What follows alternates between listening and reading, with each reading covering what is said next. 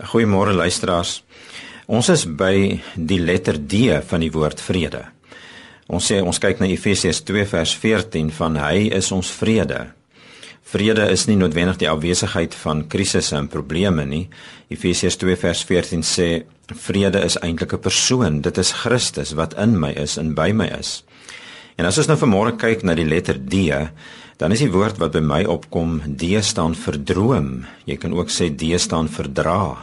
Die feit dat God my dra, hy is in Christus my vrede, hy dra my en dis waarom ek ook vrede kan ervaar te midde van die grootste krisis. Maar kom ons vat die woord droom. D staan vir droom. Nou miskien voel jy vanmôre vir my te sê, liewe aarde, as jy maar weet waarmee ek worstel en wat ek vandag als moet doen en wat als in my persoonlike lewe aangaan, sal jy nie met my praat oor droom nie. Ek het nie tyd vir droom nie. Dit gaan vir my oor oorlewing. Ek het hierdie persoonlike stryd. Daar's mos 'n spreekwoord wat sê, as jy dit droom, kan jy dit doen.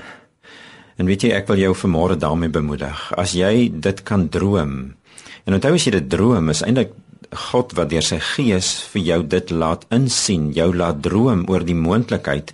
Sê nou maar oor sonde wat jy moet oorwin, of sonde wat jy nie langer in jou lewe wil hê nie. Of dis die Heilige Gees wat jou laat droom oor 'n gemeenskap waarin dit beter gaan en waar geregtigheid, ongeregtigheid uit die pad uitgevat is. Wat jou laat droom oor jou besigheid, jou geldsaake, jou huwelik, wat 'n sukses is. As jy dit kan droom, kan jy dit doen. As hy deur sy gees dit in jou wakker maak, dat hierdie goed kan beter, en jy kan dit beter hanteer, die lewe kan 'n beter plek word, dan kan jy begin bid en sê, Vader, kom deur die gees en vat vir my, en sorteer dan nou hierdie goed in my lewe uit. Dit wat waaroor hy my laat droom in my persoonlike lewe, maak dit reg. Dit waaroor ek kan droom in 'n gemeenskap wat stikkend is, in 'n land, in 'n wêreld wat stikkend is, kom maak U dit reg. En as U my wil gebruik in hierdie proses, as ek tot sekere aksie moet oorgaan, kry my by die aksie. Kom doen U dit.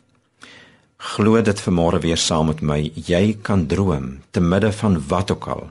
Jy kan droom, want ons behoort aan 'n lewende God. Ons behoort aan 'n God wat in beheer is. Ons behoort aan 'n God wat in Christus kom sê, hy is ons vrede. Droom.